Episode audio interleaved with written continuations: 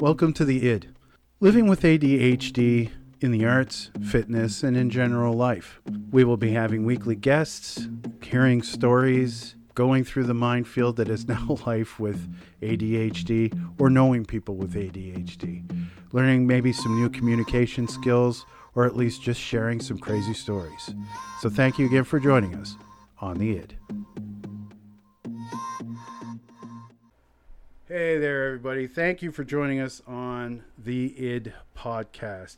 So, my next guest for today is going to be an entrepreneur, a man who started Artful Dodger Beard Oil Company here in the Maritimes and uh, then moved on from that and uh, worked for corporate Tommy Hilfiger. Ryan, Hello. How are you doing today? Good, bud. How are you? Good, good. Thank you so much for coming. I very much appreciate you taking the time. No problem. Truly Happy do. be here. Truly do. Uh, so, for those of you who caught the last podcast, this is indeed Ryan. Uh, or, sorry, no, the podcast before that. Uh, Ryan is Ashley's husband, That's me. one of my previous interviewees. So, this is going to allow us a very interesting perspective the other side of the relationship type thing. Looking at it from that, uh, not just from a personal standpoint, but from a relation standpoint as well. Uh, father to Riker. Father to Riker. How is Riker doing? Riker's good. He's uh he's pretended to be sick quite a few times this week, Excellent. Yes. So he's- Good stuff. but he's he's doing well. He's, well. Uh, Yeah, okay. he's doing So- well. So he's uh, testing his waters, true. He is 100%. Uh, asserting his dominance or trying to. Trying to. to yeah. trying to. Trying All to. right, gotcha, gotcha. Okay, so uh, I just kind of gave you a little lead in there. So for like a little bit, just give us the Coles notes. Okay. Where are we coming from with Ryan? Okay. Um first things first. Yes, I have to get used to having conversation face to face with you I understand because I've been behind you for so That's long. great. It's okay. weird. Okay, let's paraphrase for everybody out there. yeah, that's that is Ryan, it. Yeah, please do. Ryan is currently a, a pro barber and does absolutely phenomenal work. And so he's been cutting I've my been hair. cutting your hair, yes. Yeah. So, yeah, so he's used to staring at the back of my head. right. I'm not used to eye contact. Yeah, no, so, that's fine. Um, look look all over. yeah, I it's, will. it's good. Um, so yeah, I'm Ryan, Ryan Weber. I'm a barber. Um, I have one child named Riker. My wife Ashley was on this podcast. I love her very much. She's very dear to me. But I do have a secret for you, Jay. Okay. I have a crush. on One of your former guests. Uh oh. That's you introduced Ashley, so that was supposed to be a joke, but it didn't, didn't really go. Sorry, I'm supposed to be funny. Ashley said I'm going to be funny. So, um, That's that's just that's your your fast little end.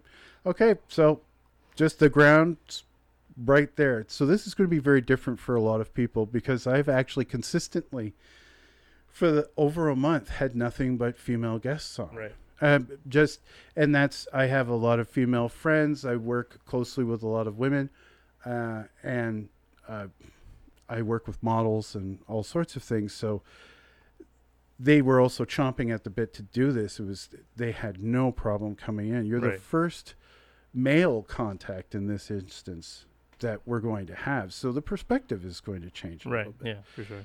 Uh, so if you find yourself here, we're going to talk about some things with the AD of the H and the D's. Right. So you very clearly got that going on. Yes. Yeah? Yeah. So how long have you known? I would say that I, I, my whole life I've had the symptoms of it. Yep. I didn't get officially diagnosed until I was probably 18 or 19, Okay. but I had All right. definitely done lots of self-diagnosis before that. Right. Right. And since then, I've just kind of lived with it on and off medication. So those medication times, how were they for you? And, and so initially uh, when I when I found out about so how I figured out that I had ADHD or Yeah. ADD or whatever you want to call it now um, is I was at someone's house. Uh, can I say this? Am I allowed to say how long does it go before you get in trouble for past crimes? Are we good? Seven years. Okay, seven years. So we're good. Not really a crime. No, Anyway, no. we're at we're at a friend's house, and um, he had Ritalin, and he said, "You want to try this?" Right. And I did, and I took it, and I was like, "This is the best thing that's ever happened to me Ri- my whole life." And Right on. and then I tried everything else, but all essentially off of the street. Um, and that kind of made me realize that I should probably actually go to a doctor and start having a chat about this. Right. And uh, so the medication was really good uh, in the beginning, and then maybe less so good now. I don't really use Right. it anymore. Right. Um, It, does that come down to kind of a you don't like the effects it gives you, or you don't like the idea of not being in control? I don't like the effects that it gives me now. Okay, Yeah. I- gotcha. I turn into too much the opposite to what I am now when I take the medicine. Slightly stupefying. No, I will just come home and clean the house and put the wood away and do this and do that, and I will spend no time with my family. I'm too organized, Gotcha. you know. And Okay. It scales you back too far. Too far. Too far. Okay, And and I've alright. tried to, to bring the, the dosages down, Mm-hmm. but it seems that no matter what, it just fixes me too much. That's int- no, no. That's interesting. I like that. It fixes you too much. Yeah. So there is a certain amount of randomness uh, that this has all brought you that you definitely like. Yeah, absolutely. So we know the answer to this question, but nobody else knows the answer to this question. Uh, Ashley and I touched on it, but you're definitely somebody that you can't watch a movie with. Correct. That's- 100%. It's always moving, isn't it? Yeah. The brain. Yeah. Yeah. So I mentioned in the beginning you've you've done a couple of key things, the the barbering, the Artful Dodger, which you took a great distance uh, with huge effort, uh, and uh, the corporate work. Mhm. How many other random things do you think you've dipped your toes in? And not even seriously, but something that you you grabbed and just could not shake for a period of time. Right. Uh, that I can't give you a number on that, and you know that, and Yeah, you know that I'm a hobbyist Yes. for sure. Um, endless things, you know. I find Yeah. something, I obsess, and then often I obsess so hard about it that I need to then completely take a break from it, Right. which which then means it goes in a closet or whatever. it goes into the doom drawer. Exactly. Yeah. But lots of people get on me about that, but I don't you know, I don't see it as a waste of time because I take the time to learn something in the beginning Mm-hmm. and then it's there. Mm-hmm. So if I ever need to do something, at least I know how to do it. And I feel like even if you do spend some time learn like you, you learned how to make leather, I learned Yeah. how to make leather. Right. You know, the the f- 5 months that I learned how to do that, that's way better than scrolling TikTok. Yeah. You no. One hundred percent. But I do become obsessive.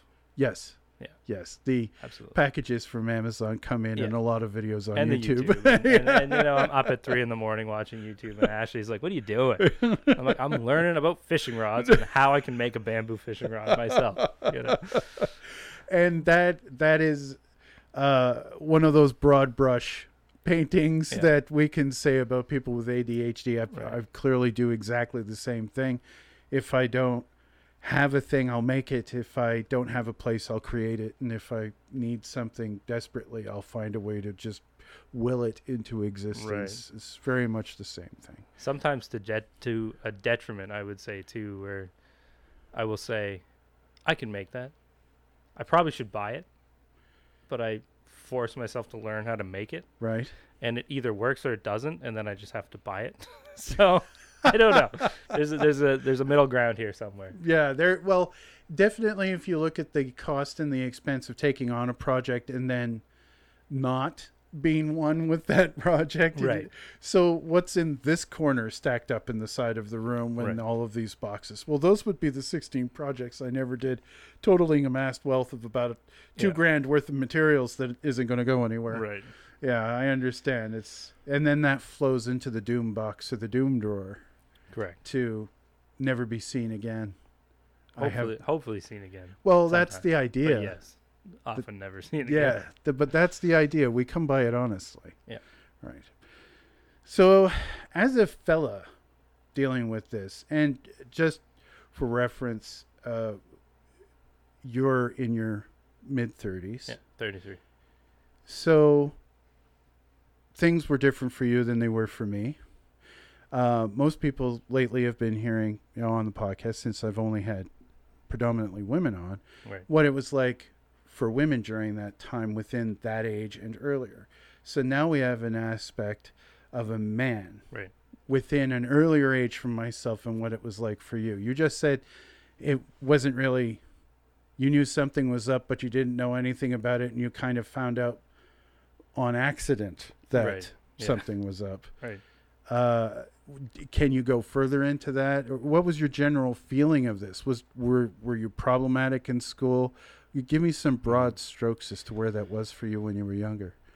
Yeah. So school was probably the first indicator.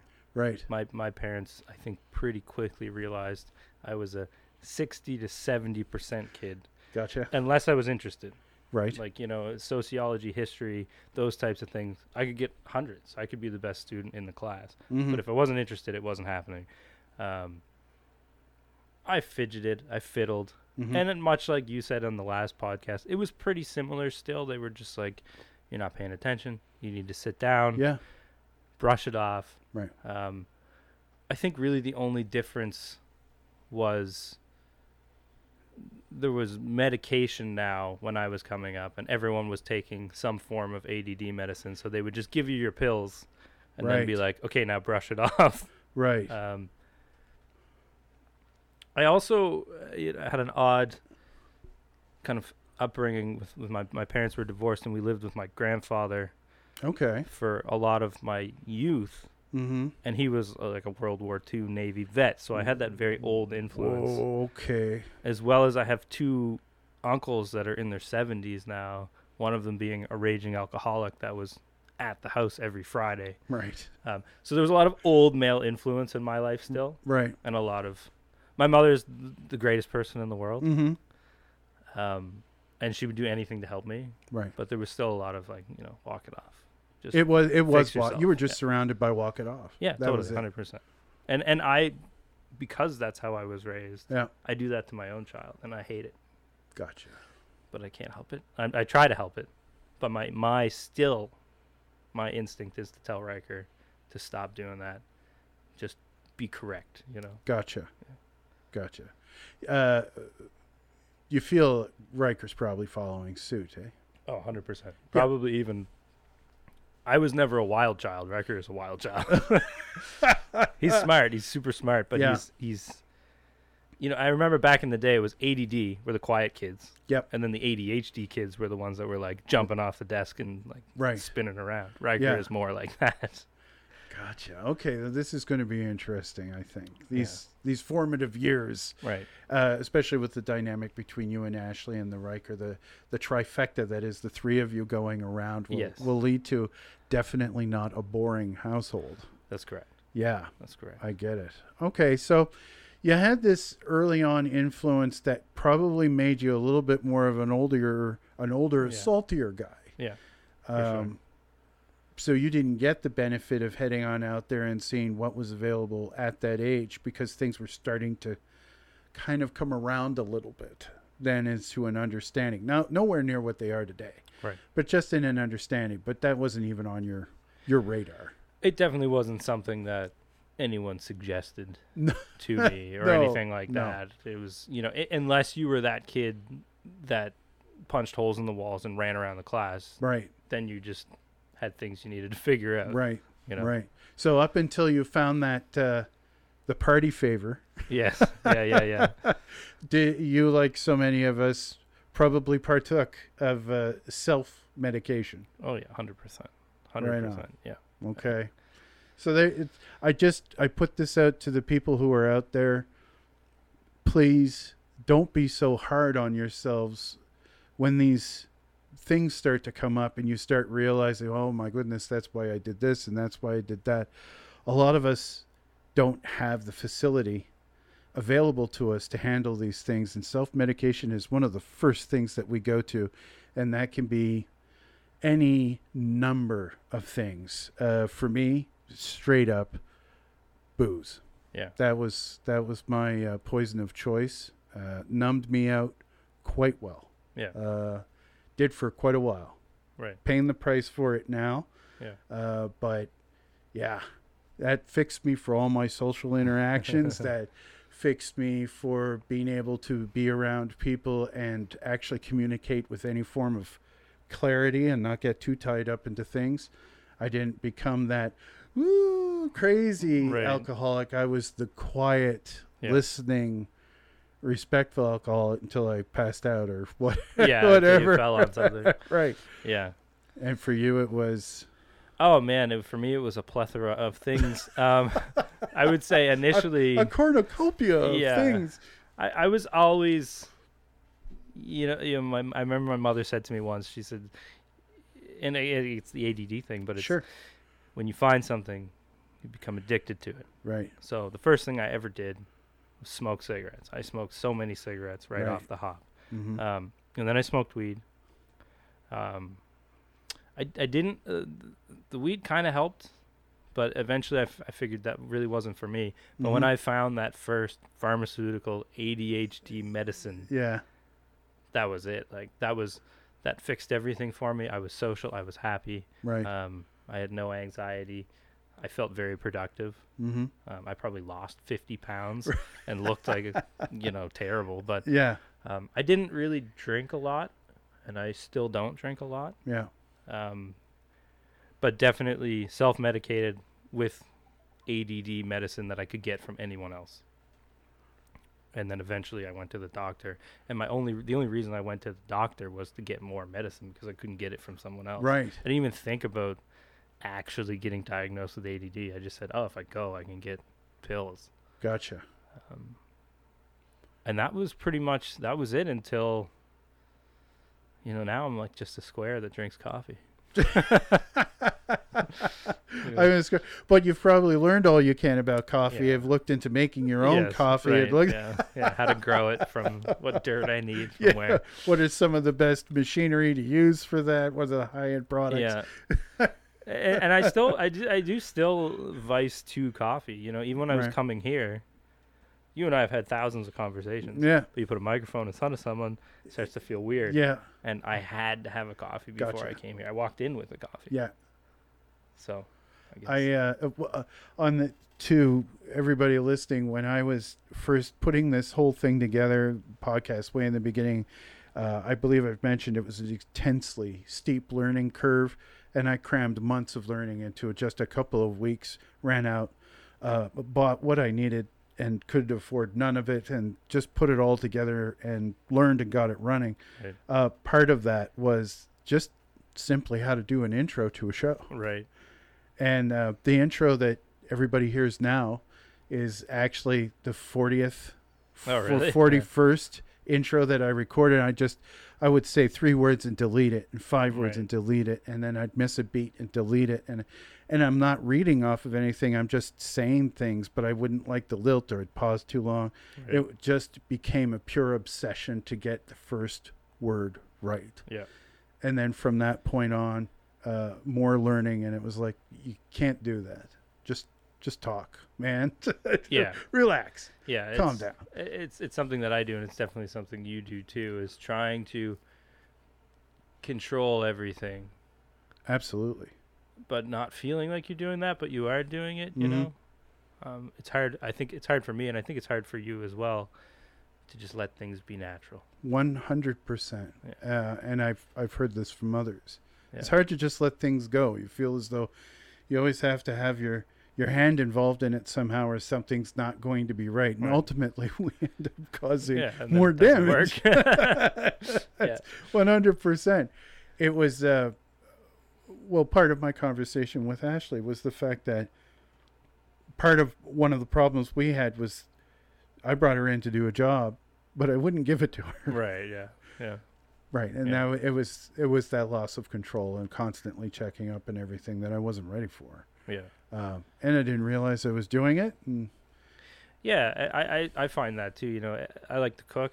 Ashley's doesn't like to cook, but she Mhm. does it sometimes, and Yeah. she'll be in the kitchen, and I can just feel her staring at me, and I'm like, "What is the problem?" She's like, "I feel like I'm being judged." I'm like, "I'm not judging you," but I realize now that, you know, I probably am subconsciously getting involved too much. Right. You know, I'm So just- you're sitting there going, "Don't cut it this way, cut it that." In your mind, just watching. Yeah, and it Yeah. comes from a good place though. When I see it, I'm No, like, I oh, I understand. should show her how to cut an onion properly. you know, she would be glad to hear this. But Yeah. no, a lot, a lot of times people don't want to be told what to do, and I don't want to be told what to do. no, You know. no, that would be one of those learning things. yeah, yeah, like- exactly, exactly. You have someone with their hand in the pot constantly that can't make a decision, which is not good. Yeah. And that's that's how I feel. and it's a trick. It's a trick to give up the baby.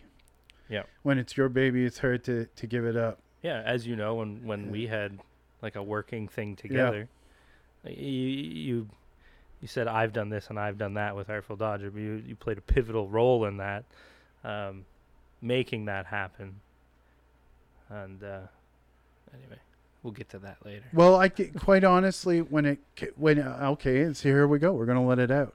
We're gonna let it out. When it came to Artful Dodger, which for everybody else out there, a, a beard oil, oil company that was started by uh, Ryan and became kind of a family thing that came around for them, and there was a lot of work involved, a huge amount of vest, investments on their end to to bring it up. It's a it's quite an undertaking to do it all legally and above Right, board and yeah. for marketing purposes. Um, I don't. Okay, one of the few things I can't remember is did I offer to come in, or did you offer me a place to come in? Oh, I feel like I offered you a place for Okay, sure. So I was it's probably offered, both. I mean, you probably and I was I genuinely excited. Yeah, Yes, I I, was you there, for genuinely excited with this idea, and I first started in just basically doing graphic work for Yeah. you, um, and then that snowballed into other things, and uh, you were very much it, like the the focus of the entire thing, because you had all the paperwork and the bureaucracy, Yeah. and you were introducing that paperwork and bureaucracy to me. Yeah. Uh, and then I was trying to work with it. Yeah. But that is, to everybody who knows me knows, not my strong suit. right. Uh, once logic breaks down, I lose grasp of it. And bureaucracy has nothing to do with logic. That's true. So it was a, it was a huge problem. Uh, if I ever took credit for something, it was because I was thinking it was a general feeling that I could convey upon the creator of this project to say, look at what you've influenced me to do. right. So in my mind, I was always saying, well, show him this and show him Right, that. Look yeah. at what I've managed to accomplish, all because he made it possible for me to accomplish that. Uh, I wanted to take some credit for some of the things that I was doing, as as anybody would, but I think I may have gone about it a little harshly.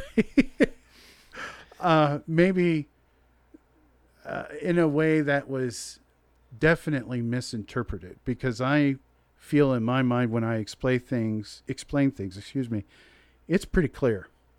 I'm sorry if anybody's hearing any of these little beeps and buzzers. I thought I had everything turned off, but apparently I didn't.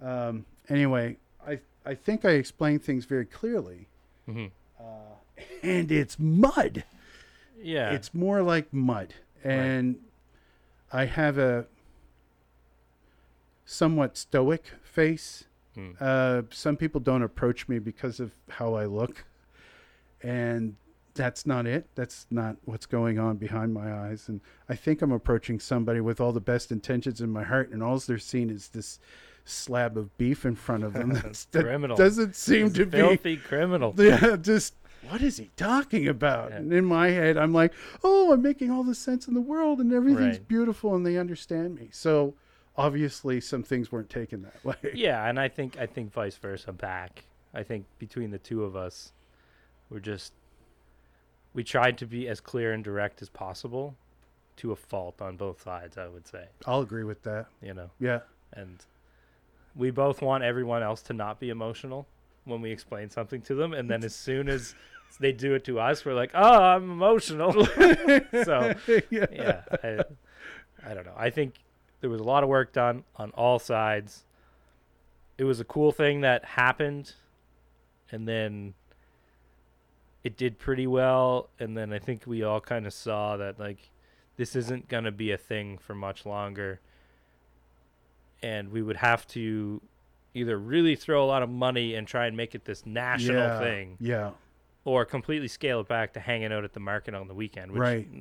didn't want to do, and so I just didn't have time for it anymore. That was, and that Yeah. was my general feeling at the time. It got to a point where we, despite what may have been going on for us personally and, and Mhm. how we may have thought, what we were delivering, the thing that was getting ready to feed us, was taking off. Yeah. But we were at a point where, as you said, we were at that crossroads. We either brought it back down to a scale where it was something that we could accomplish uh, as a trio Yeah. on the weekends, Yeah. wherever, Yeah. or big money from everybody Yeah, and make it make it go yeah, big time. and then hope it happens. Right, and but you guys were about to become brand new parents. You had just gotten married.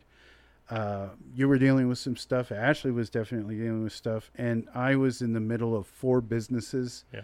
And not taking no for an answer. Yeah, I just thought I could do everything, and right.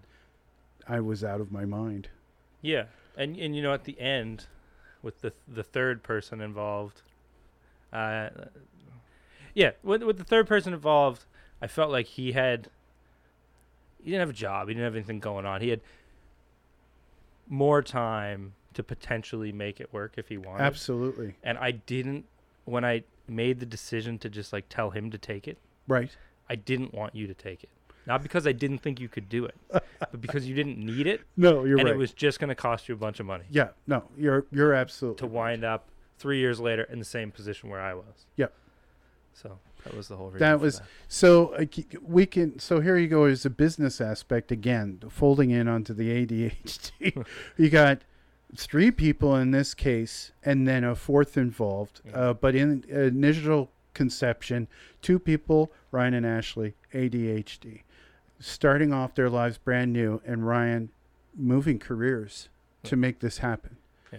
Um, taking on stuff constantly that perhaps if we were thinking a different way, perhaps a less destructive way, should have maybe said, ho, ho, ho, yeah, yeah, sure. hold on there. And then I come in and I'm like two of them wrapped together with extra jobs and all the things that I was doing. I go, oh, hey, don't worry about me. I'll take on everything. And right. somebody should have been standing behind me and just stop, Yeah. just stop and get some help.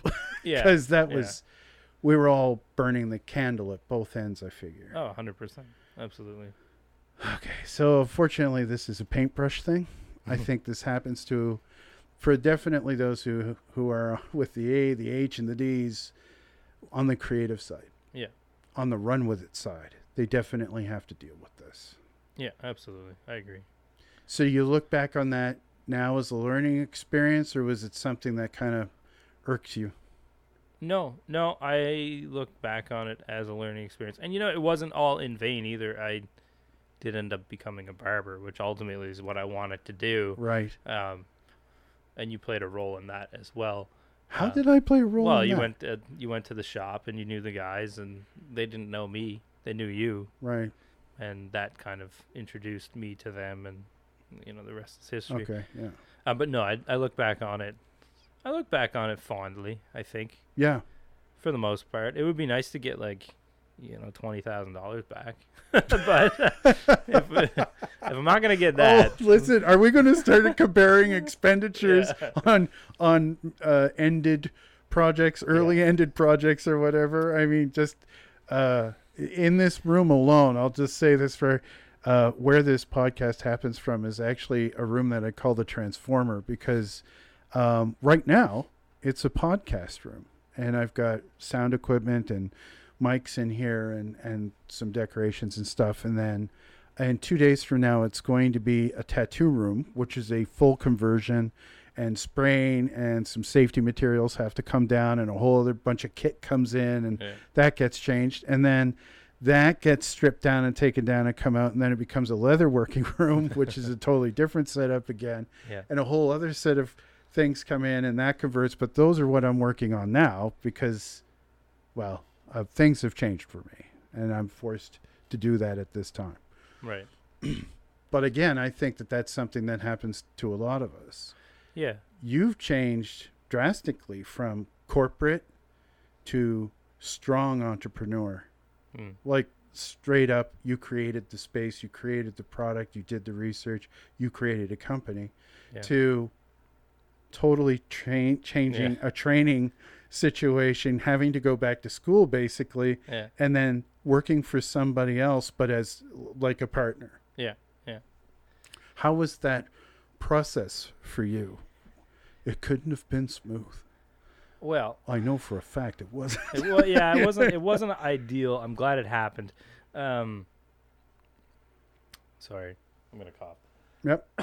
there we go. COVID, everybody. There we go. The COVID. um, so yeah, I was doing the the corporate job, and then at the tail end of the corporate job, I started doing the Artful Dodger thing, and and in that, my son was born.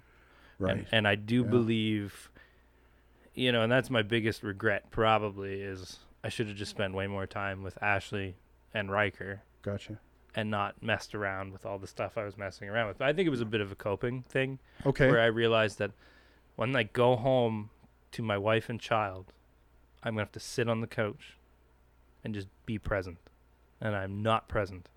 right. And so the Artful Dodger was kind of like this this thing that I took on to Right. not be present. Uh, Uh, my father tells the story of when I was born, they had a log house, and oh yeah. I was born. He went home the night that I was born, and he had never ground down all the knots in the walls of the log house. All right. And that night, he decided was the night to grind it all down, and he he, and he justifies it in saying that like, he would never have time to do it again. Right. But really, it's the exact situation. He needs It's- something to do to Right. deal with the situation. Okay. Um, so then transferring, transitioning into being a barber, that brought us back home. That brought us around our friends and family again. hmm And that was kind of tricky. We had so many supportive people around us that really wasn't that difficult. There, there was a lady I worked with at Tommy Hilfiger. She was from France. And she said to me when I was going to become a barber, she said, Do you think you can cut someone's hair and not get distracted? and I remember that stuck with me until probably, I don't know, two years ago. And I was like, Yeah, well, I've done it for five years now, so I guess I can, you know? Yeah, that would be a yes. Yeah. Uh, but I, but that was a true fear, to be honest. Then You just kind of oh, That I would get bored of it. a cut. Yeah. and just like rush it and get them out the door, you know? right. But that obviously hasn't happened. No, I mean, I'm sure there's days. But Oh no, everybody has their Yeah. days. I don't care what you do. Everybody has their days. We're not perfect all of the time, but you if you find something that works, Yeah. it works. Yeah. You have more good days than bad. oh yeah, that's that's yeah, the way it is. Hundred percent. So let's back up. Partway in there, your son was born. Right. So that was a that was an interesting time for you. That was definitely a switchover from the Ryan that I was introduced to to the Ryan that became at that moment. Yeah. Did you have any concerns at that time about how you had lived your life and now you're responsible for somebody? Yeah. Um. Be When- crazy if you weren't. Yeah. No. I. I mean, Riker was born. It took a really long time. She ended up going into a C-section, Right. and I remember they cut him out Yeah. and handed him to me. Right. What was your feeling at that Uh, moment? nothing at all. Nothing. Absolutely nothing. You were just you I had was like, left the I- building. I, I thought, what have we done? Why did we do this? Okay. This is Yeah. it. You know, my life is over. It wasn't an overwhelming joy. Okay. And then they said, "Do you want to cut the cord?" And I said, "No, like stitch her up as fast as possible because I don't want to do this by myself." So you know? yeah, yeah. Um, and it and, and and and at one point, when Riker also when Riker was born, there was a big all of the big wigs from Tommy Hilfiger from New York from all around the world were in Moncton the week that oh Riker was God. born. Okay, that I didn't know. Yeah, I didn't know that. huge thing that we had been working towards for two years. Coincided wow. with the same week. And so a, a big regret that I have is I was trying to balance my time between doing this work thing Mm-hmm. that had been going on for two years Right. and being at the hospital. Right. And I probably didn't divide my time properly. okay. Um, if this has happened to me now, I would have totally done it differently, but I was younger then. And uh, anyway, I didn't spend enough time with Ashley Right. when Riker was born. A lot of guilt about that. I understand. And I forget why I'm saying this. No, no, that's a, you were trying to split your time, and you think that was just not a great, effective way of splitting it. Right. You should have spent more time with Ashley than Yeah. with the bigwigs, Yeah. especially hindsight being twenty twenty, Yeah. knowing that your time was definitely up. yeah, it was like six months later. I was Yeah. gone. um, right, So yeah, I, I should have divided that time better. right. Are you making? Do you? So, and you say you feel guilty for that, and and Ashley has guilt for things, and I Right. have guilt for things, and that's a never-ending part of that. And I'm not. I wouldn't acquiesce to us making trouble for ourselves or anybody else, but mistakes get made, Mhm. and the best things that we can do for ourselves and everybody in contact with us is practice forgiveness on ourselves first. Right. So, have you forgiven yourself for some of that? Because I'll tell you, some of it is it's honest. Yeah. It's, it's honest fear. Yeah. Are you handed one hell of a piece of responsibility? Yeah, I, I think that I've forgiven myself as much as I'll ever be able to. Good. So yes, and yes, I've forgiven myself to the point where Sure. I'm okay with it now. Right. Um, I don't constantly feel like I need to make up for it. I've told Good. Ashley this. Yes. Um, but my fear, as many things go with when you have ADD, ADHD, I want to make sure that I my actions are better in the future, Absolutely. and I don't just do the same thing over again. Right. You know. Well, okay, but are you? So I found this. I am not repetitive. hmm I am not repetitive in my actions. I'm repetitive in. Um, I used to be very repetitive in my choices when I was very self-destructive. Right. So I choose things that were self-destructive. Right. Yeah. Uh, I am now repetitive in wanting to try Right. anything. Yeah. A change of attitude, a change of, of, of place, a change of job, a change of monetary need. You know, these Mhm. changes. That is what I'm deciding to become a little bit, or trying to decide Right. to be addicted to. Right. Is being okay with change. Yeah. How have you, have you worked a focus like that, or are you kind of at the beginning of, okay, I've kind of, a, I've done this part. I'm okay with this part now. Can I be okay with moving into other things and know that I'm not going to quote unquote relapse into something that would be destructive or hurt my family? Right. Um, Do you still Ye- worry about that? N- I, I don't think so as much. I Good. don't think I do. No, I I feel like I've I've changed. yeah, no, I'm not worried about that anymore. Excellent. Yeah. Okay. Well, so here we are. We've got the family unit plus a dog. Right. Yeah. plus a dog, which is hilarious. And uh, you have the things that you're both dealing with outside of everything. You know, outside of each other, outside of the family. You have your things. Ashley has her things. And then in common, you have the things that you're dealing with when it comes to Riker. Yeah. Um, Ashley dis- discussed very much how she feels about that Mhm. and and the dynamic that goes on in her mind and some of her concerns. Um, do you have concerns about the future in your son, or you feel, you know what, we've actually gone through part of this, so we're going to be able to provide some stability for him, or we're really awesome accepting parents, so uh, we can work with this. Where where are you there? jeez. Because I know for a fact I have a number of listeners that are also new parents Right. and I, I am willing to wager, a hundred percent, that there's a, you know, not just the standard fear of being a new father or a mother, but a fear of "Ah, what is my, what is this going to make me do? What is my ADHD going to? Right. What am I worried about? Yeah, I believe that Riker.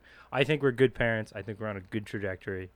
Um, I think that I I get triggered. It's it's a lot like Ashley when when he's screaming and jumping and hugging and, and he's all over you. I, I need like some something to stop. A lot of times I feel this need to like lash out to make the sounds around me stop. Gotcha. So you definitely need a place of calmness as Uh, well. absolutely, hundred percent. Probably worse than Ashley. Or Okay. Ashley's better at, at hiding it than I am. Well, there's that female context Yeah, right there, right? Absolutely. Um, but I feel like I feel like Riker's going to turn out good, I agree. But he's right now very strong and very smart, and I think that's a good thing. I think we raised him to be strong and smart, but yeah. it's difficult at the moment. Abs- well, all of the hands are full. Yeah, yeah, yeah. yeah, He's definitely going to be a handful. For sure. yeah, absolutely. Excellent. Well, so do you want to take it? Here we are in this new generation, and as you know, I've had some younger, much Mhm. younger people on this show, and especially in the case of let's go back to uh, episode three. Uh, Freya had almost everything she could need to help her hmm move through knowledge, uh, even just using platforms and stuff. There's tons of information coming from regular people, not bureaucrats or or foolishness, but just people who are going through it like we ourselves are. hmm Um, are you going to take advantage of as much of that as possible, or you find walk it off is still ringing through a little bit too much? You know, I find my issue is I feel like sometimes things have gone too far the other way. Too soft. Too soft, I would agree. and there's still some walk it off necessary. Mm-hmm. I find it really difficult right now at the age he is because he's only six. Right. It's, they change so much; it's so hard to tell. Right. Um, I think that I I find I may be a little too much walking off, and I I need to. Ashley is definitely a lot more, you know, reads the the information. you okay. know, let's try this, let's try that, and right. in the moment, I think I'm gonna listen, and then I kind of lose my temper, or I'm like, you know, just stop doing it, you know, Right. instead of trying to understand why. So you yourself are looking for a little bit of balance. You're trying to balance that out a little bit. Yes, I think there's there's it's too far, too soft right now, and we have to meet somewhere in the middle. I okay. So without getting into a political conversation, um, which you and I have had, I completely agree. Yeah, Um, the the world's gone is turned into a plushie, and Yeah. uh, I think it's ridiculous. Uh, I think knowledge is due. Science needs to be heeded. We need to understand what's going on and ask questions. Uh, another reason for me starting this entire podcast because as an older person, I had no place to be with this hmm and walking on walking the whole thing off wasn't working anymore. It Right. doesn't work anymore, not in this world. But at the same token, I look around and go, okay, but you know what? I'm completely capable, people. I, I- Yeah. No, I do not want to be heavily medicated. Mhm. No, I do not want to be held under the auspices of some sort of weird clinical meaning. I want to do what I do and left alone to do it. I just need a little bit of help in understanding where I currently sit hmm uh, and I'm finding it is just too soft out there to offer that properly right now. Yeah, So I'm in complete agreement with you that there has to be some. It's a teeter totter has to be leveled out. here. yeah, yeah. Like, you know, oftentimes Riker, say Riker, has done something, um, and he's crying, and it's something silly. So I go over and I say, "Why are you crying? What are you doing? Let's let's talk about this." And Ashley will say, "Like, just leave him alone. That doesn't work." And Right. in that moment, I'm like, "Yes, that's right." And then I just completely switch and I go back to, "Well, why are you crying? What are you doing?" You know. and- Intra- okay. um, so I think in that moment, yes, I should stop, let him cry it out, Mhm. listen to what Ashley's approach is going to be, right. um, which is, um, I don't know what, I don't know. Her approach. yeah, her, her approach is more scientific, I guess I should say. She reads a lot more than I do. Okay. So she's collecting a lot of the information, which is normally what you do. Correct. I, I try to turn almost turn a blind eye to this particular subject. Why is that? I don't know. It's because it's when someone presents scientific or, or, or par- parenting strategies Okay. that are soft. Okay. My instant reaction is to say that's stupid. It's not going to work. I don't Yeah, know why. Okay. All right. You know, it's not like Yeah. my parents were hyper aggressive or anything. My No? mother, my mother was probably a soft parent of her generation. Okay. Um, but I just have, for some reason, no interest in reading a lot of the things. Do you not ADHD. believe them, or do you feel it's how could they possibly be current, or is this definitely something that rely, uh, resides in your mind? Um, no, I, I, believe some of them. Okay. I don't believe all of them. Mm-hmm. A lot of things. It's just a lot of things I see. I'm like, I don't know if that makes sense to me, and I can't think of any exact examples. yeah, Could this be kind of like when I, I mentioned earlier when logic breaks down, yeah. I break down? I have a very hard time following it.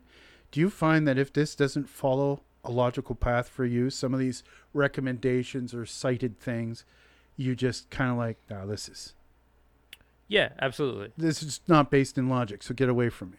Yeah, uh, like you said, like how you said that. That I can't see how this strategy is going to work when my child is 20 years old. Gotcha. in the real world, air quotes, real world, I Right. can't see how teaching him to just relax and you know cry and and be very soft about everything is going Right. to work out when he's 20 and I think that's my biggest problem is not everything has to be when you're 20 you'll remember this you Right. know Okay, so this is interesting. Um, again, I don't want to go into any sort of political arena, but uh, and I definitely have never agreed with the quote unquote war or ongoing war of the sexes. right Um, but there are some truths hmm that we've all been raised about that are coming into question now um, from a logical standpoint. right I look at it all and say, well, it's not a belief, it's a truth. hmm So this isn't open for interpretation unless you want to re-study it. right Uh, do you find, excuse me, you said that you wanted to get, kind of find the balance between this walk it off and, and being more, okay, we need to open up about this. And there are other avenues. Do you find that some of this, the walk it off type, and I'm sorry I keep saying it, but it is such an identifier for the time uh, Mhm. and the type of people that you found yourself around. There's a certain type of masculinity involved with that. Yeah. And no, I'm not going to start going into that whole toxic masculinity, patriarchy uh, foolishness. yeah I'm not going to go there, and I'm not going to entertain that type of ridiculousness. right What I am going to say is is that there are definitely some traits that of men not crying, hmm pull yourself together. Mhm. You find that you're kind of balancing that out a little bit because you definitely had that influence from your grandfather yeah and the uncle that Yeah. you just said that's how you were raised. So you find you're kind of playing that out a little bit in your head, Yeah. trying to find that space as well. yeah yeah i'm trying to find i guess what is the the modern man and how do i make Riker into the modern man you know Right. Um, and yes, that that is a thing. Sorry.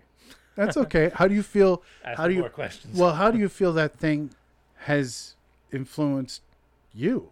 Like you spoke about that it was an influence, right. but what did it do? How did it influence me?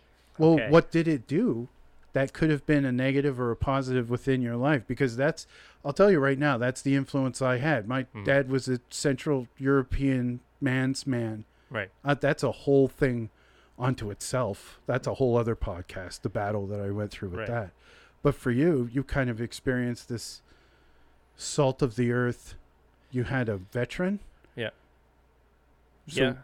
your context of having ADHD, a person, a man, understanding themselves whilst not understanding yourself at all Right. in the beginning and kind of uh, sporadically coming to terms or uh, understanding what was going on and then having to figure it out.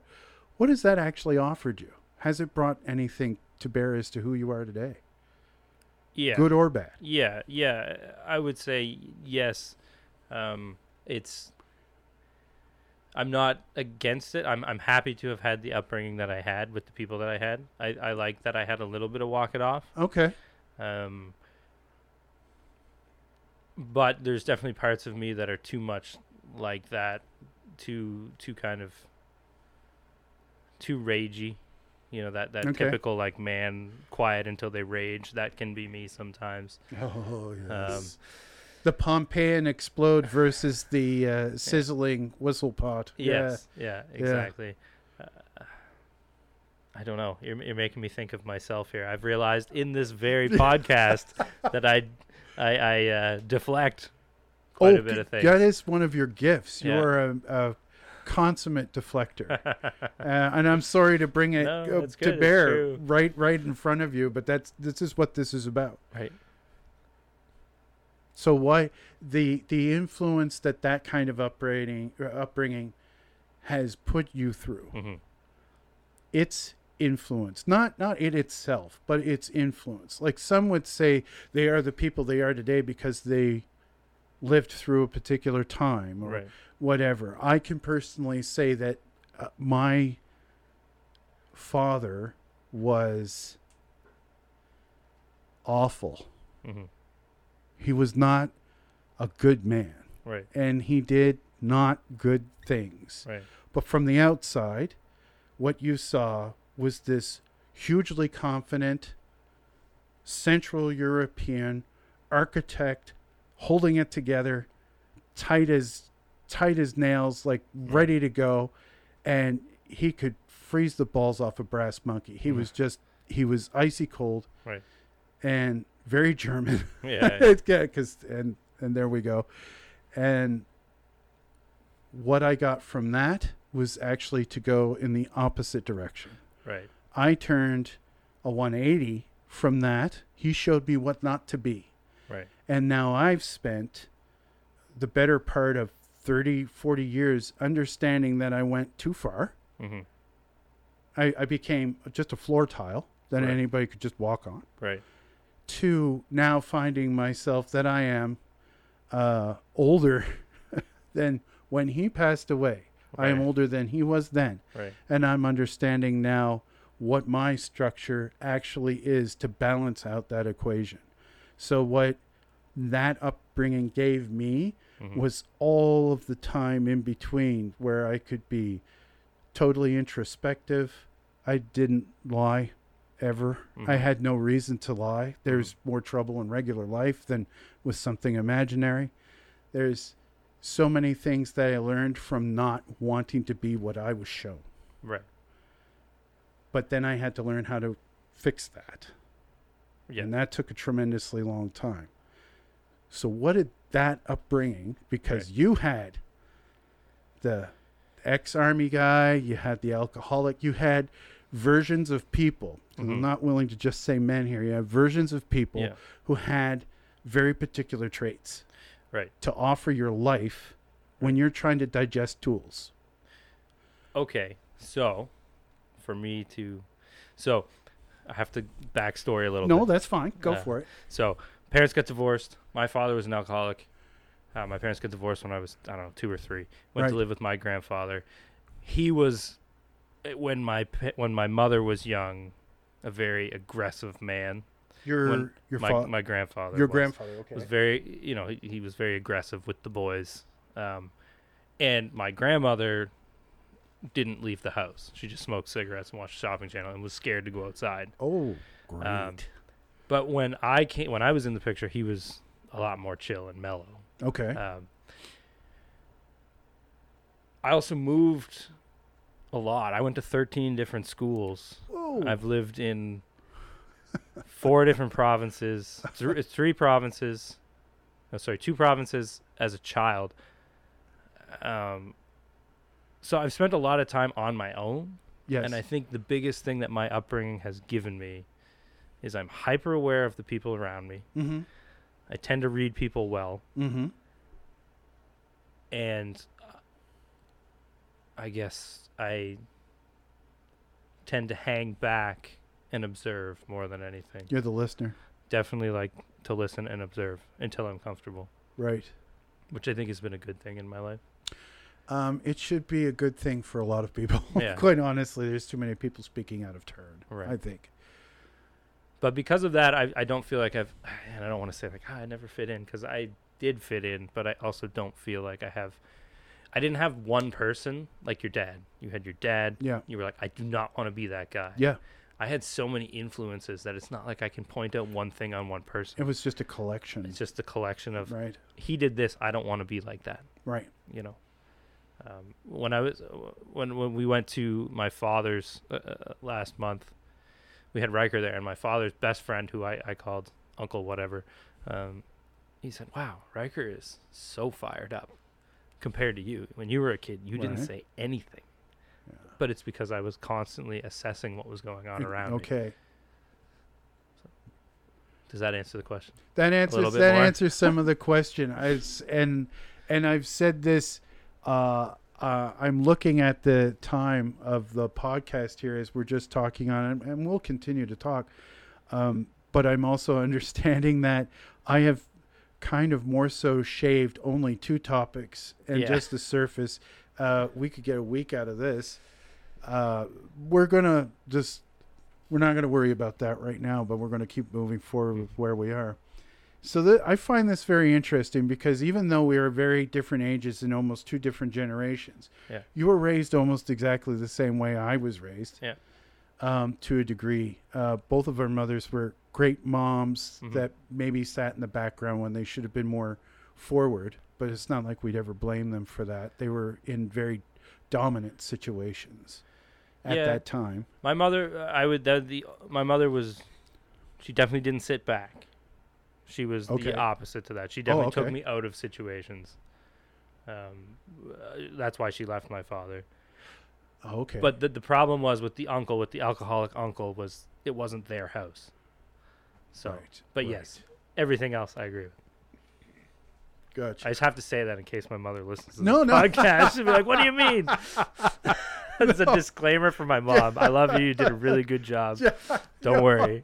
I say, y- and the exact same thing happened with my mom. I mean, obviously, the situation with my father was uh, just there was no legs on that, and and when it ended, it probably should have ended even earlier than it did for them, uh, and that was very. I was very young when that ended, but it was still within my formative years. Yeah. Uh, and she's done an absolutely fantastic Right. job. No, we're not. We're not pandering to the moms here. We're just making sure that everybody knows that we weren't on our own. Right. Yeah. Yeah. Yeah. The the moms really helped out, but the they had their own things that they had to deal with for sure. Yeah, for sure. Absolutely. You know, let alone what we were going through. Yeah. And I applaud my mother at every turn for everything that she managed to do. Yeah. Uh, I won't say that I was a handful. I wasn't Riker Yeah. handful. I was just extraordinarily difficult because Mhm. of how I thought. Right. So my thinking processes were more historical than they should be for a child. And you ended up having to do a lot of research just to talk to me Right. which made which was probably pretty difficult for her to to navigate. Right. I don't understand a damn thing my 7-year-old son is saying to me and I'm concerned. Yeah, you know.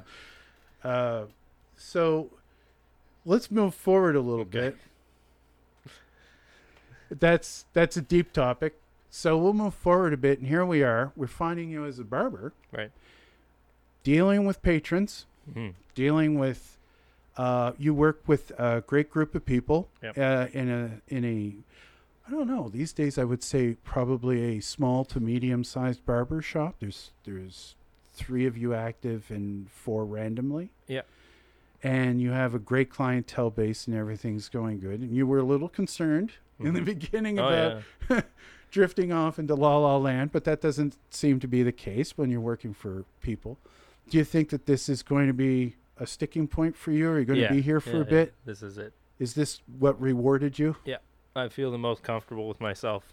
I feel the most zen every day, more than I've ever felt before. Uh, so I think this is this is it for sure. How's your communication with your customers? It's good. I did take them. I did try to go back on medication. Well, uh, probably six months ago, Okay, a year yeah. ago, Yeah. Because I, f- I, you know, like this interview, I, I kind of trail off, and I was trying Yeah. to. I thought well, maybe if I take pills, I'll be like right on it. I'll be, you know, I will I'll carry conversations. It'll be great. Um, it didn't work out that way. It, it kind of had the opposite effect. but I have such a I have such a clientele now that I've known for so long. Everyone just knows who I am and how it is. Right. Uh, So I'm gonna I'm gonna preference this for everybody out there again. I am not saying or advocating to people to not try medications. Uh, it just so happens that the people that I'm interviewing here and there seem to be taking uh, taking a stand that they didn't like the medications, but it's almost been a split. Uh, two of you, no. hmm I- it's not it's a negative aspect for us understand it but it's a negative aspect whereas the other two probably couldn't even tie their shoelaces without it Yeah. and they swear by it and everything worked out for them off the get-go so i encourage everybody out there to at least give certain things a try Yeah, it's not that the medicine doesn't.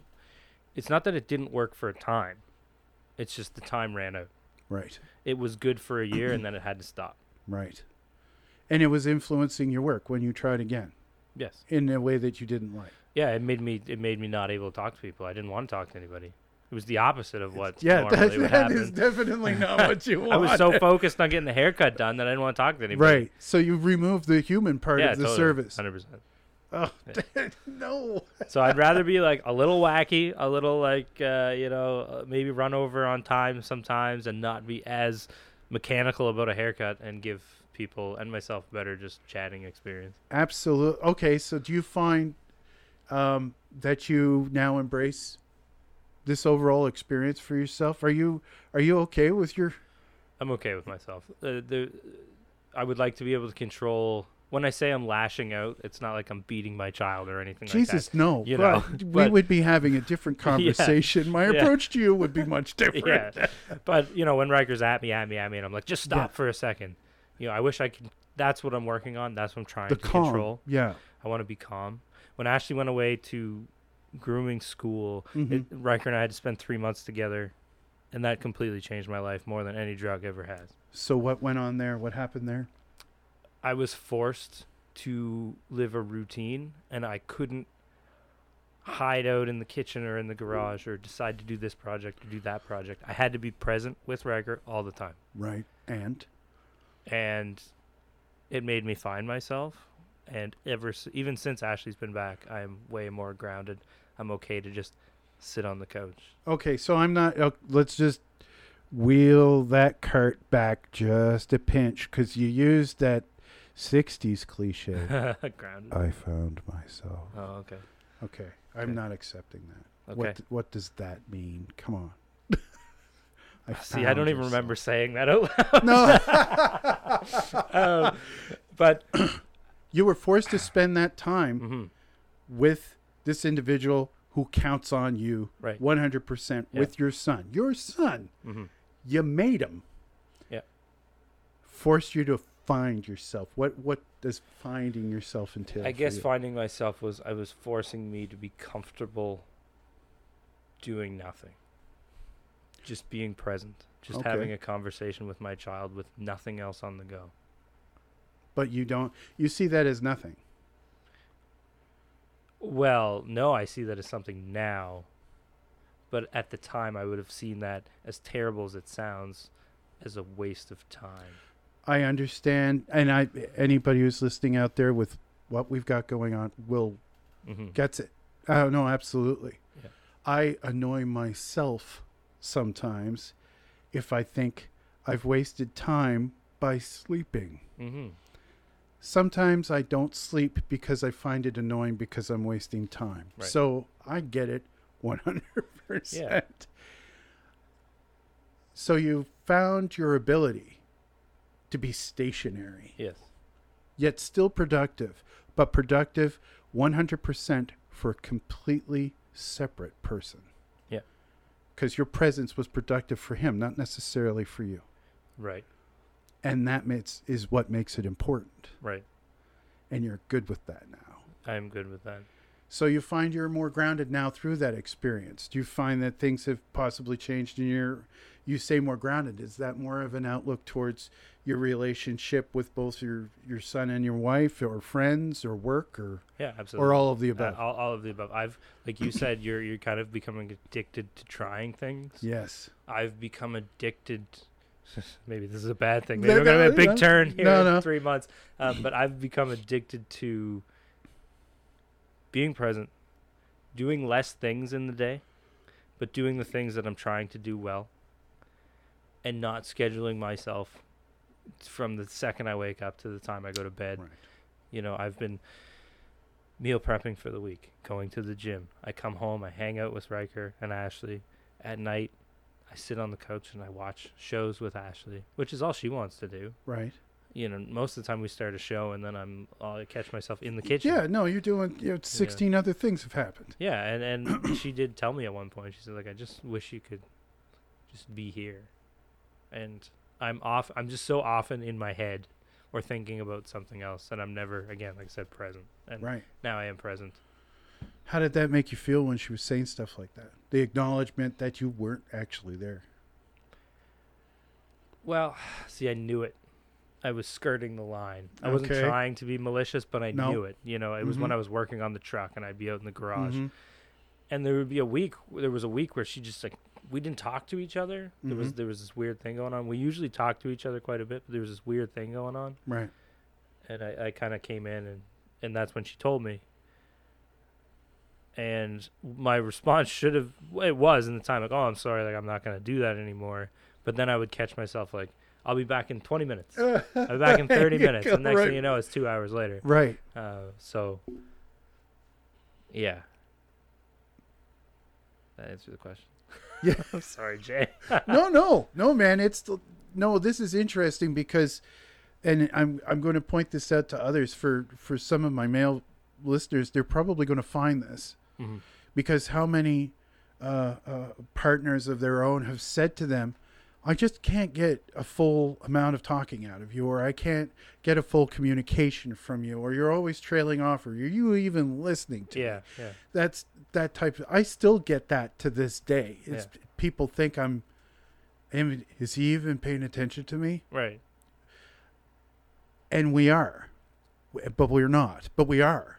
right Uh, so, and then we, but we know it's hard. I know it's hard on everybody around me. I, I, I said straight to Ash, I said, I know it's hard being my friend. right Right. Um, and she said, yeah, yeah. And I know that. And I'm embracing that now, but I'm also trying to make changes. So Right. you've had, I haven't had a forced experience. right My changes come about out of necessity to feed my mind. Right. Yours came about because you now have an external, you're responsible for this external situation, your Mhm. son.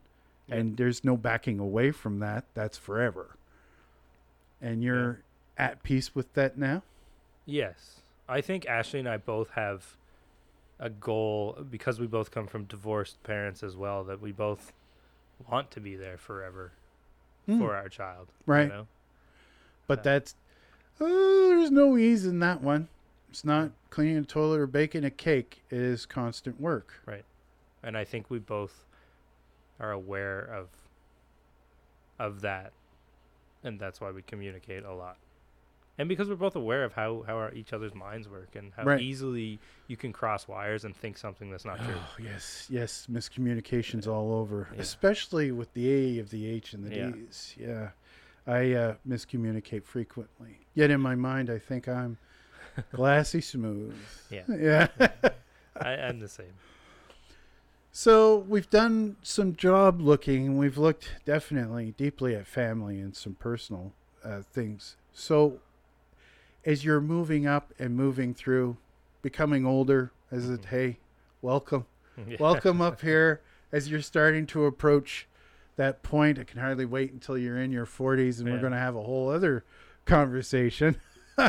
That's when things start making noises just when you think. Yeah. Pop, yeah, crunch, yeah. snap, hey. And your thinking will change again.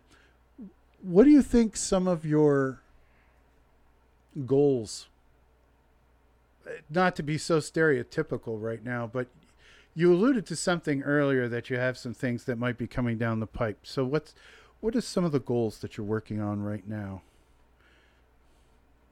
What are my goals?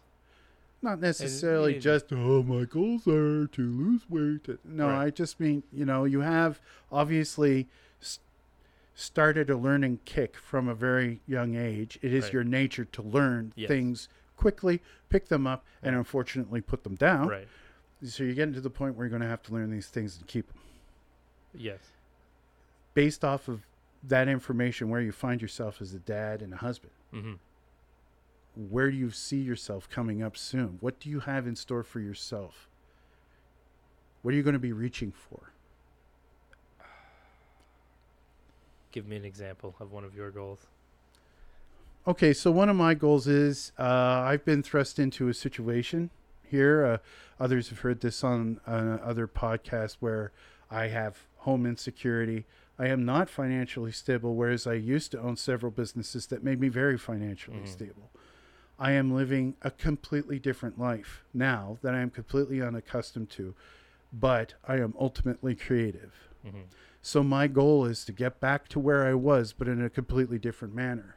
I can't continue to live like this, but I don't regret it because it brought about this podcast. It brought about uh, some more self awareness. Right. It brought about uh, forcing myself to make contact with friends that I should have been communicating with, Right. but I have object permanence issues, and Yeah. so it, Ashley and I got into that. So I'm forcing these matters somehow in a mm. sharing way to do this. So my goal is to create the life that I truly wanted, Right. that I had experienced before, but now do it in a healthier way and come back from the pit that I'm in. Right. That is my primary goal. What's yours? So okay, so mine. I, I didn't want to just say this because I didn't want to sound uh, like uh, the the classic things, but you know, my goal really is to be financially stable Yes, in some fashion. absolutely. Uh, I, I I would like to continue to work on myself and try to to to can be can continue to be more grounded, more at peace with myself, more present. Yeah. And I would say my, my biggest goal is to just get Ashley and Riker and go places and explore things. Go- travel and get Travel. some land, have a cabin, something like that, you know. So take advantage of more outdoorsy things and, and fold that into your life as more of a full time effort. Yeah. Travel, like travel the world, but also have a place, a wooded place that we can just go. Now, you say that that sounds somewhat stereotypical, yet Yeah. nobody I've interviewed yet has said that. Okay. Well, there you go. You know, we've touched in areas where they could said, "What? Well, what am I looking at doing?" Yeah. And nobody's ever said any of those things. They want to remain stable. Right. But perhaps in hearing my context of I've lost my stability Right. and I want it back. Yeah. Um. That's interesting. So, being outside, hmm being uh, woodsy, in a very Yeah. that's a non-contextualized term but just in a very simple kind of way being out I, I know that you guys kind of live just down the road from me really yeah. outside of the city hmm what does that do for you what does that present for you That gives me a clear mind. That allows me going. I, I don't live far enough outside the city. I wish I lived further. for away. okay you and me Uh, both yeah. And we li- I live decently far out of the city Yeah. already, but I would love to be surrounded by trees, um, because it's like when you walk into a house, and it's a disaster. You just my mind can't stop. well i and when- applaud you for walking in here Uh, well, uh, but this is not my disaster, so it doesn't matter. but uh, you know, uh, rural living is just easier on the mind. i agree do you have problems with malls I used to not, but now I definitely do. grocery stores Yeah, same. I just can't handle. large places, lots of people. Yeah. Lot too much stimulus for the eyes, bright lights. Yeah. So okay, there's your stereotypical part. There's the big brush Mm-hmm. coming out, and almost everybody has said the same thing to me, except Yeah. for Freya, Yeah. who has loves being social. I'm I'm kind of weird because I'm I'm an I'm a antisocial social person. You know, I'm I'm I'm still Can we be alone extroverted. together? Yeah, I'm I'm pretty extroverted, but not at the same time. I, I'm happy to go out and hang out with ten or twelve people that I know. Ooh, better man than I. Yeah, I know. Ashley's not into that as No. much. She is No. when we're there, but I have to convince her. Right. But I'm like, well, we had a a scallywag Christmas party, and there were 55 people in the shop, Fantastic. and I loved it. Excellent. But like you, as you guys were talking about, like you have friends through tattooing and stuff like that. Yeah. I tend to do better when I'm doing something and the socializing is happening. Right. So if I have people at my house, I'll often be cooking in the kitchen, Right. dipping in and out. I don't have to be sat across from you, eye contact, having a conversation. I'm bringing apart the uncomfortability is happening. Well, okay, no, and that okay. I find that for a lot of people, as long as they have something, Mm-hmm. uh, uh, some little uh, a bit of minutia or something that they can be working on to give them a focus point, they generally tend to be a lot calmer with the idea of having people around them. Mhm. They don't feel as though they're the focus point of anything. They're just contributors. Right. Excellent. So, yeah, there it is with the. I'm, and you've picked the service industry I know. 100% by choice. Yeah. You trained to work Yeah. with people. I know. And out of all of my jobs, half of them have to do with people Yeah. directly. Yeah. And I'm directly responsible for them. So it's while they're while they're here obviously. Uh why do we do that to ourselves? Well, it's because we we uh, get to ignore our our things, and, and it's like this this the podcast I hope is going how you how you wanted, but you probably didn't quite get the answers out of me that you wanted because the interviewer is interviewing the interviewer. Mhm. I'm not used to being the one yeah. in the interview. yeah, Just like you, we steer people in directions. that's we have conversations. We ask them key points about their stuff, right. and I think that allows us to makes the day go by. And yes, uh, and I would agree with that. I I come I come to that end of it, but not in that way. Mhm. Uh, I actually overshare. Yeah. I overshare extraordinarily about myself, Mm. so much that I get irritated with myself, and Right. then the dark comes in right. and starts telling me that I'm not worth sharing anything about, Right. that I should shut the hell up because I've shared too much and this person hates me yeah. you know Yeah. the, the dark definitely takes over at that point so i shift the focus away so the other person in my mind feels as though that they're included because i've obviously included myself way too much Right. Yeah. so my first go my go-to is a deprecating standpoint Right. it's a it's a savior standpoint i will save them from me Right. Yeah. Yeah. Yeah. Yeah. right Yeah. but ironically working through that i've kind of found this this medium ground Mm. where i know and this probably isn't going to change i'm not good with lots of people Yeah. but you put me in my studio where there could be lots of people but i'm dealing with a person Yeah. and maybe one that they brought in with them like you having the people sitting on the chair Mhm. waiting for their turn Mhm. and you've got somebody in front of you and you're happy and you're smiling and you're talking with the person in the chair and everything's okay. Yeah. But if all of a sudden, for me, uh, there were three people in there watching me or anything more than that, and there were a lot more questions, I don't lose focus. I start to get angry. Right. Because it strikes me as rude. Yeah. And I cash out. I just, Right. the brain leaves the building Yeah. And I become an automaton just handling it and I become curt. Yeah. And I shut people off and I shut them down just because it's too much. Yeah. And uh, you had mentioned earlier that you definitely need your quiet place. Yeah. Do you have a quiet place at work or is that you don't need it there? I don't need it at work. You know, I really don't. Work is pretty good that way. Mhm. I, I need a quiet place at home. I understand. you know. And Ashley's admitted to exactly the same Mhm. thing, the same thing. And I think, again, some of this is transposable to just regular people. I think people should have quiet Oh, time yeah. too. I like Absolutely. just regular folks need. Okay, I'm in a glen, I'm in a glen in the forest. Yeah, yeah. I, you know, the sun is on me. I'm cool. I'm cool. Jesus, Al needs to calm down and stop talking to me like that. Yeah. You know, get it out. Yeah. Let it let it subside. Uh, but uh, Freya, uh, actually, all of them, every everybody I've spoken to so far has admitted that without that moment, uh, which for some of them have to be an incredibly long time, hmm um, but for others could be just uh, you know Yeah. half hour to an hour. Right. I'm fine. Yeah. I've recharged. Yeah. Uh, I've realized uh, I like to be alone most of the time, Yeah.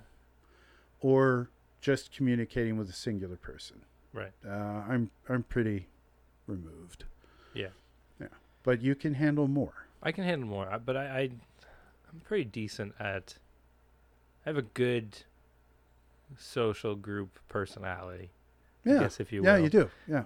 I can just kind of get on with people. Right. But I've experienced a lot of stuff because I've moved a lot and I've been around You have so been in the way of a lot of things. Yeah, lots of people, so I have like a general idea of what's going on. But but to to establish a true emotional connection with me is a whole different thing. Right. You know. Interesting.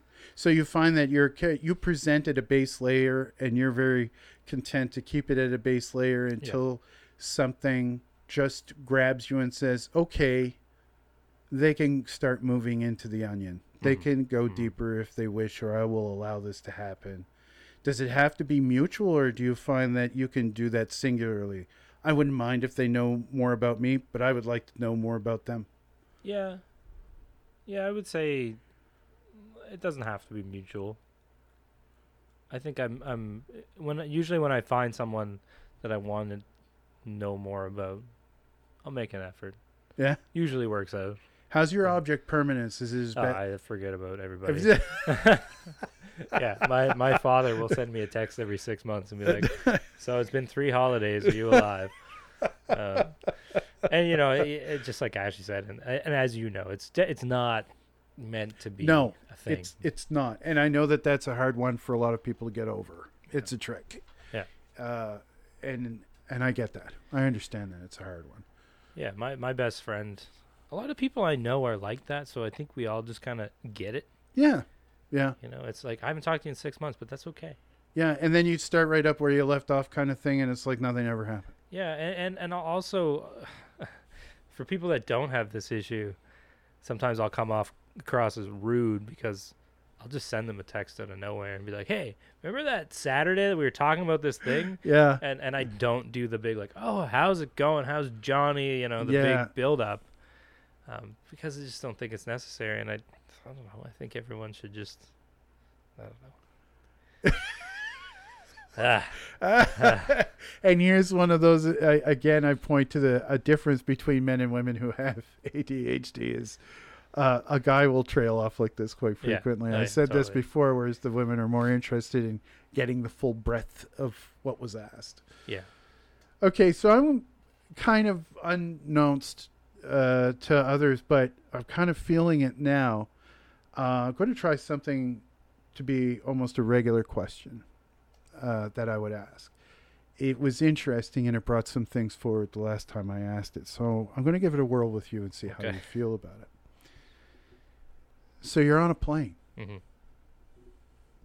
and everything's going great, and then it's not. Yeah. Mass panic, horrible angles, things are going sideways fast, hmm panic all around you. And those oxygen masks drop from the ceiling. Who gets the first mask? Who's with me? Interesting. Okay. That's the question. Well, I, I, so in those situations, I'm very logical. hmm I'm lucky that way. So I would give myself the mask and then I would, Okay, why would you do that? because I can't help someone if I'm dead.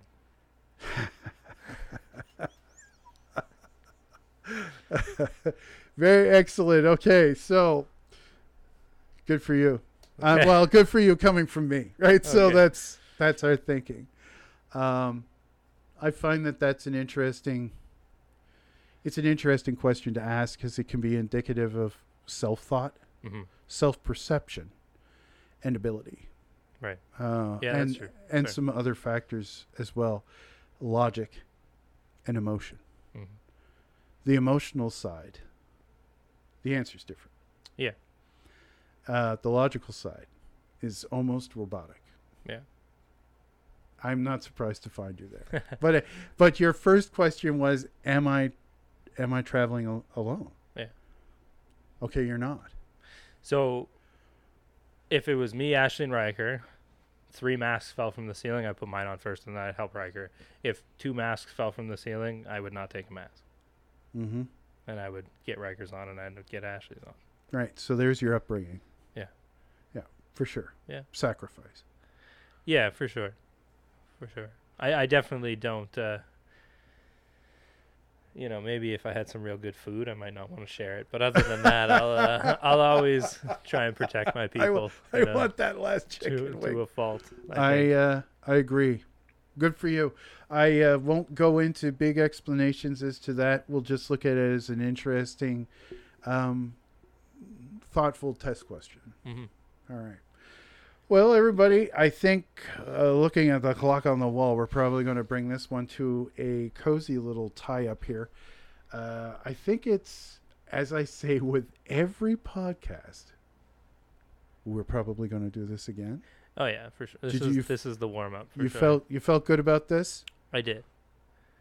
We'll we'll figure out how to work with each other too. You just may have to lead me more. Um, I Fair feel I uh, there was leading. There was uh, some leading here. I'm sure the listeners can agree. Uh, but and I agree that for some people, in some cases, there will have to be a fair amount of that. Hmm. But I also just want you to nat- naturally Right. just answer in your own way, understanding a question or not understanding it or need it to be recontextualized is also part of what goes on Yeah. with this whole communication. So I feel very positively about that. Yeah, and that's fine. great. Perfect. Okay, so thank you very much again for coming in, Ryan. Thank you for your time. I appreciate it so much. Thank you. And uh, thank you for everybody else out there for tuning in. Uh, this is going to go out as podcast episode six. So be ready for that when it falls on Wednesday. So, everybody, take care and thanks again. Bye bye. So, there you have it. The end of episode six on the id. It was great to have Ryan here. Really appreciated him coming by. It was uh, great to talk to him again, and and in this context, it was really interesting to find out uh, many things about him and how he went about things from a young man on up. And of course, we're we're probably going to hit part two on that. He seemed pretty pumped to do it. Uh, so thank you again to him, and thank you for everybody for tuning in. You can reach the id, living with ADHD, in the worlds of arts, fitness, and general life on multiple platforms now. We're available on Apple Podcast, Google Podcast, Spotify, uh, Amazon Music, which is also part of Amazon Podcast and, and Amazon Prime, Audible, and uh, Anchor. So we're out there to be caught, to be listened to. And I would encourage everybody to like and follow when they can. That would be fantastic. Of course, it goes towards me doing more podcasts like this and hopefully setting up a better future for the id and myself. So I encourage everybody to do what they can out there. And remember, we only go around once. Uh, don't judge anybody too harshly. So go on out there, be awesome, and hold fast. Take care.